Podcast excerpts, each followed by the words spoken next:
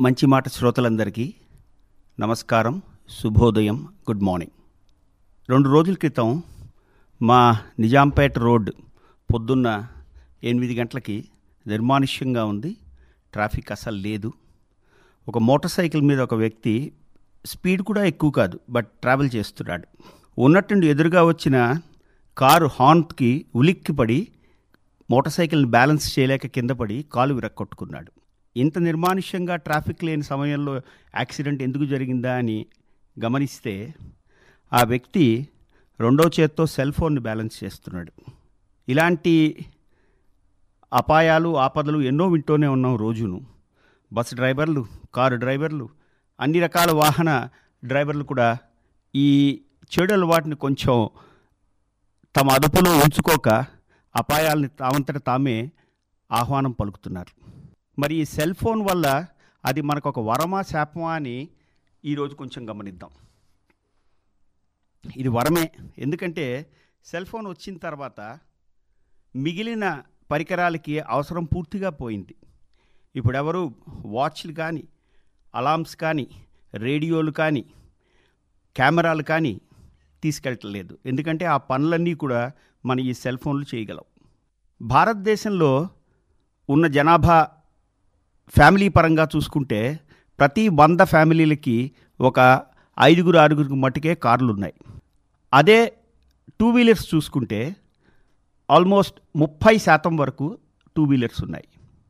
కానీ cell phone దగ్గరికి వస్తే డెబ్భై ఎనభై శాతం వరకు ప్రతి ఇంట ఒక సెల్ ఫోన్ ఉంది. మరి ఈ సెల్ ఫోన్ శాపంగా మారకుండా వరంగా మారాలంటే తీసుకోవాల్సిన జాగ్రత్తలు చాలా ఉన్నాయి.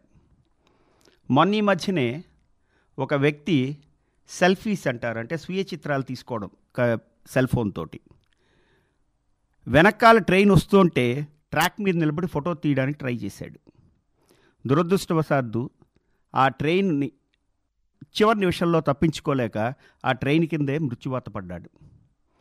అలాగే ఒక అమ్మాయి ముంబైలో సముద్ర తీరాన రాయి మీద నిలబడి వెనకాల కెరటాలు వస్తున్నట్టుగా ఫోటో తీయడానికి ట్రై చేసింది. ఆ వచ్చిన అల ఎంత పెద్దదంటే ఆమెనే పూర్తిగా కబళించేసింది. సో ఇలాంటి అనవసరమైన వాటికి తమ ప్రాణాన్నే బలియకుండా ఉండాలి అంటే వీటిని ఎలా వాడాలి అన్నది ప్రతి వాళ్ళు గమనించాలి. దీని మీద జాగ్రత్తలు ఎన్నో చెప్పారు. సెల్ ఫోన్ని కుడి చెవికి పెట్టాలా ఎడం చెవికి పెట్టాలా? ఈ తరంగాల నుండి మనం ఆపద నుండి బారి నుంచి బయటపడాలంటే ఈ సెల్ ఫోన్ని మన గుండె మీద పెట్టి పడుకోవద్దు రాత్రిపూట. ఇలాంటివి ఎన్నో ఉన్నాయి. ఆడవాళ్ళకి ముఖ్యంగా ఒక గమనించవలసిన విషయం ఈ సెల్ ఫోన్ యూసేజ్లో ఏమిటంటేను చాలామంది మాట్లాడుతూ రోడ్డు మీద నడుస్తూ తమ పరిసరాలనే పూర్తిగా విస్మరిస్తారు. ఈ మధ్య జరిగే చైన్ స్నాచింగ్కి వీటన్నిటికీను ఇది ఒక సరి అయిన అవకాశం కలిగింది అలాంటి పనులు చేసేవాళ్ళందరికీను ఈ సెల్ ఫోన్ ఎలా వాడాలి? మాట్లాడేటప్పుడు ఎలాంటి మర్యాదలు పాటించాలి అన్నది మరొక కార్యక్రమంలో చూద్దాం. బట్ అంతవరకు ఈ సెల్ ఫోన్ని వరంగానే తీర్చిదిద్దుకుని శాపంగా మారకుండా వాడతారని ఆశిస్తూ సెలవు తీసుకుంటున్నాను.